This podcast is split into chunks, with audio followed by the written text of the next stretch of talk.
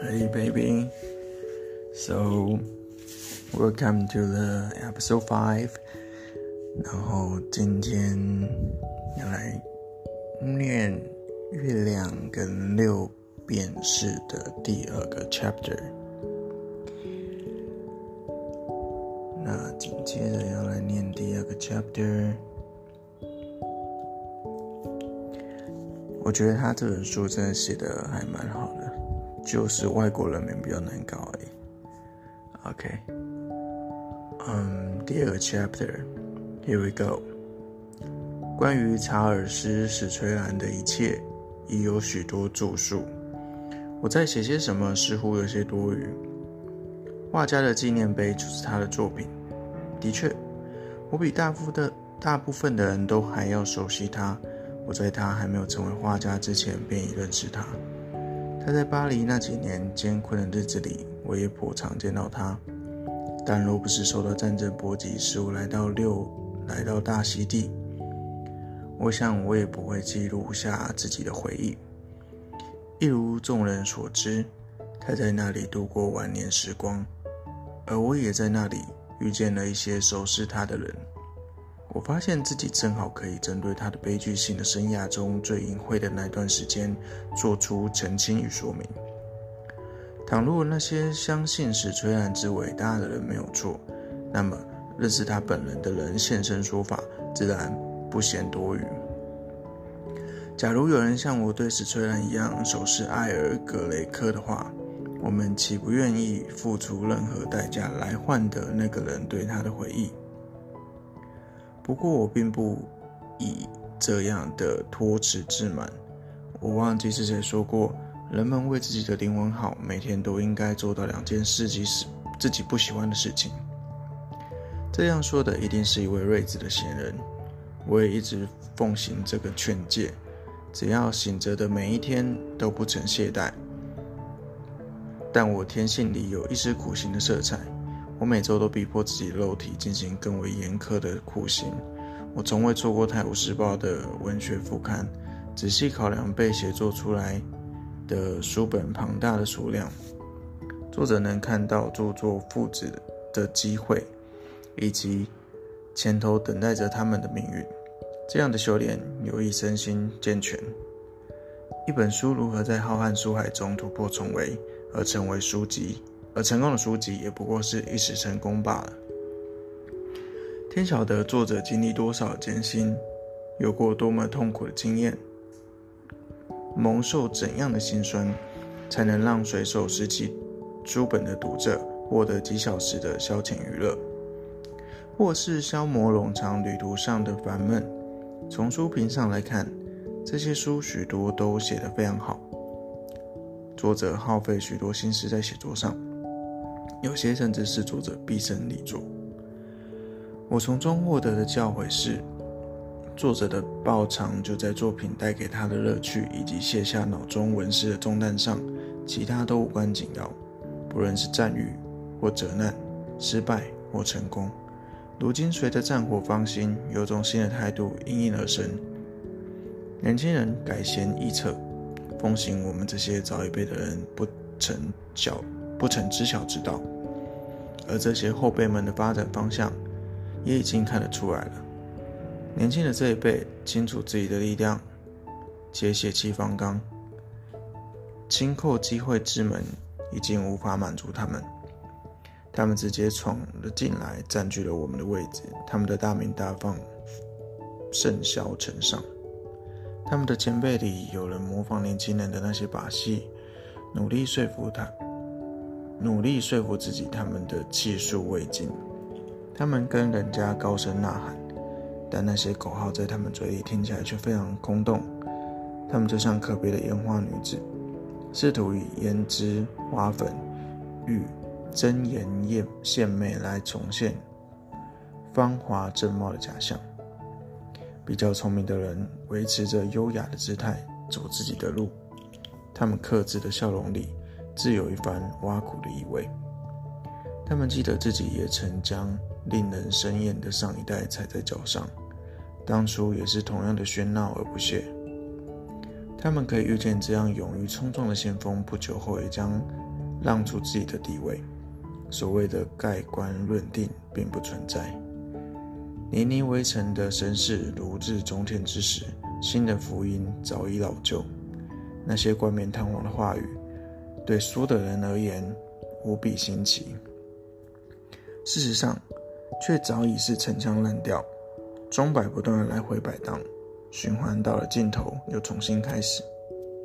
有时候，一个人会从自己拥有一席之地的时代，长命百岁，存活到下一个对他来说十分陌生的时代。此时，好事者便有机会目睹人类这出喜剧里罕见的奇观了。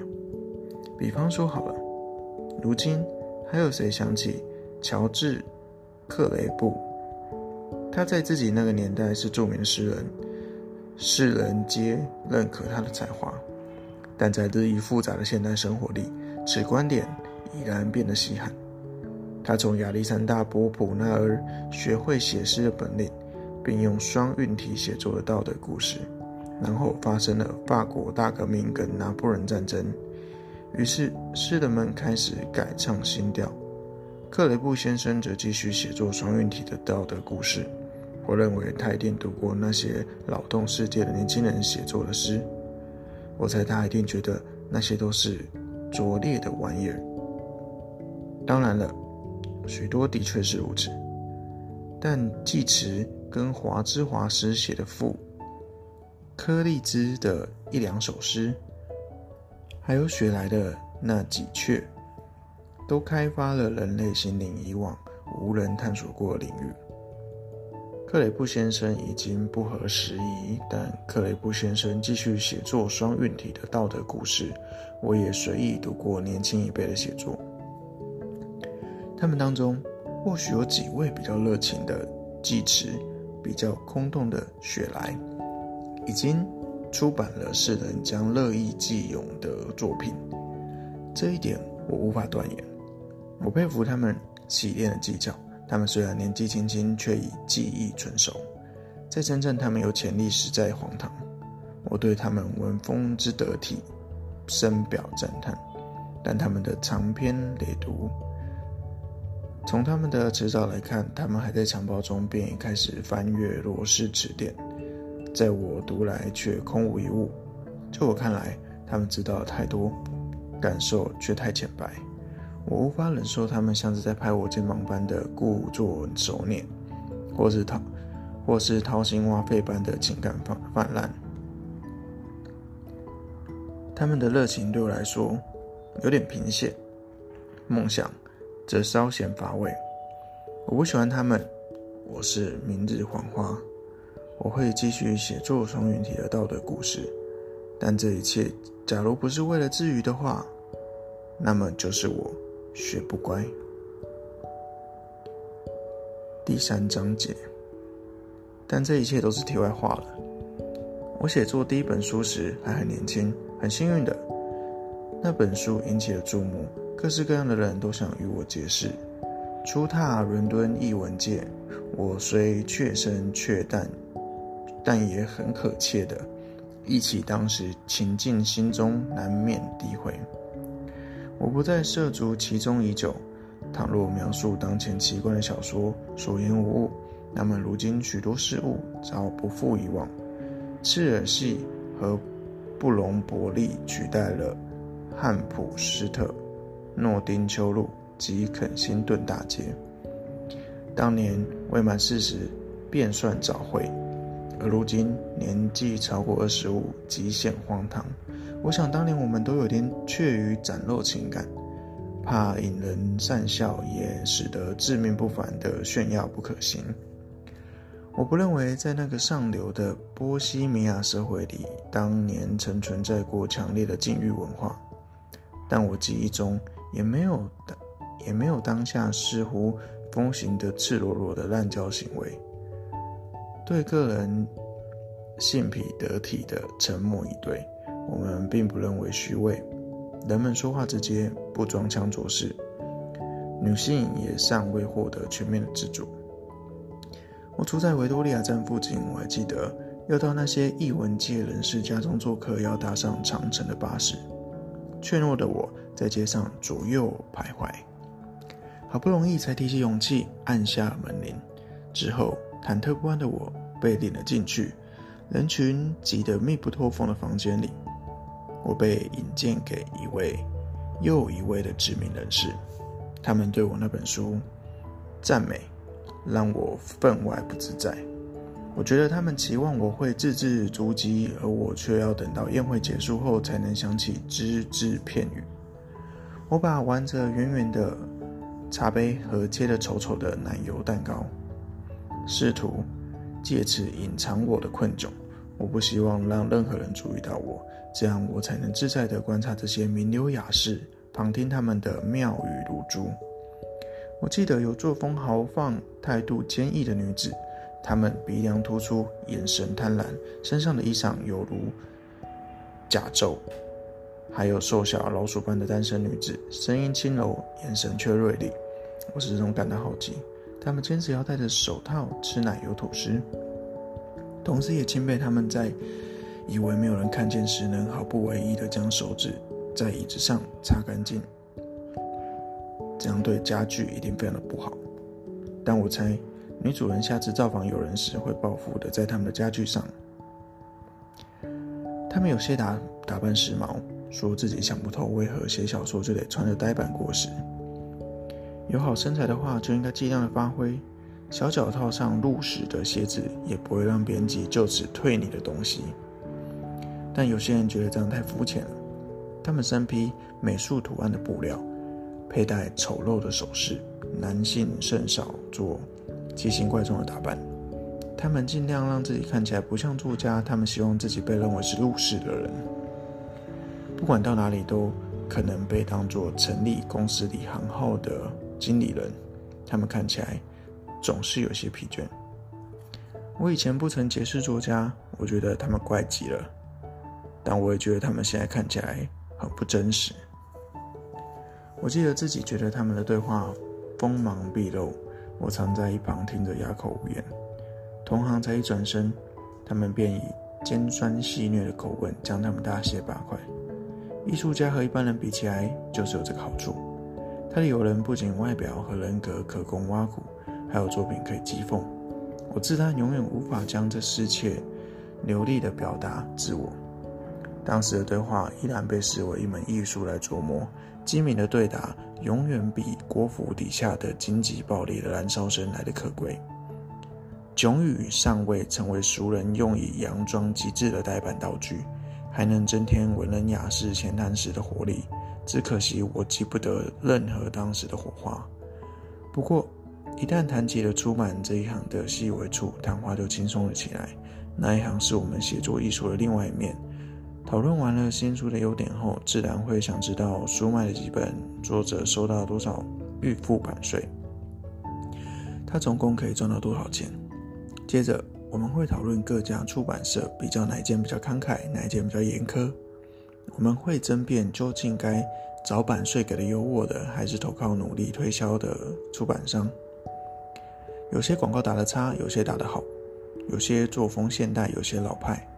我们会说起经纪人，还有他们为我们争取到的待遇，谈论编辑以及他们欢迎的写稿人每签字多少钱呢？还有他们付款是否准时。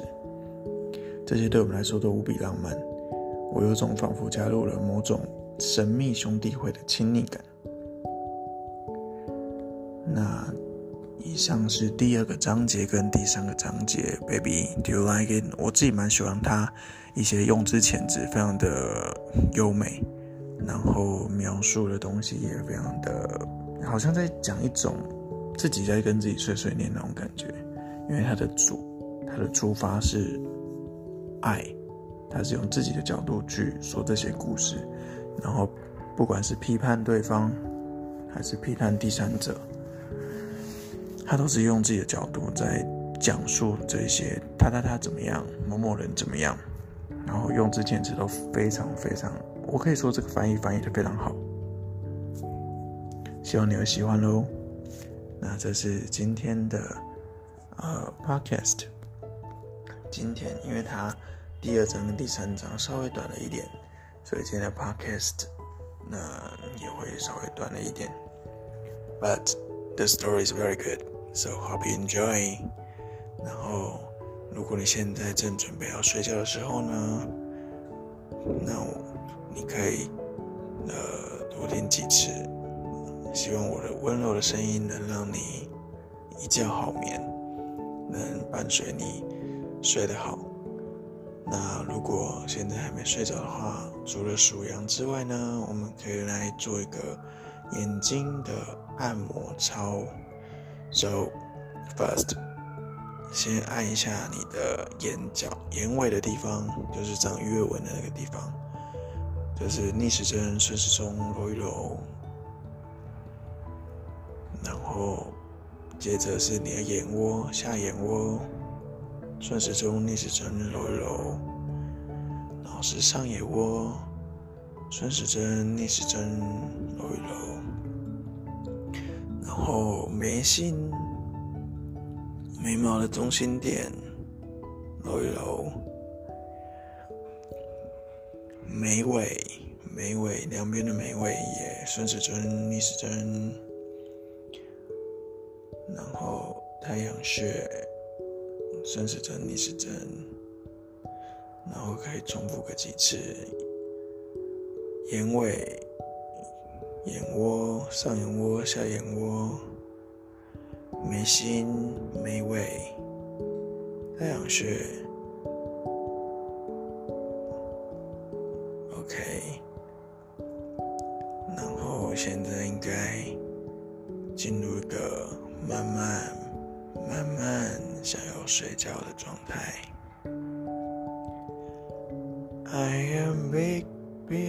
Girl in a big, big world. Da, da, da. I love you, baby. Hope you like today's podcast, and I hope you love today's story. So, see you next episode. Hope you have a good night and a good dream. Alright, love you. This is Henry. Good night, baby.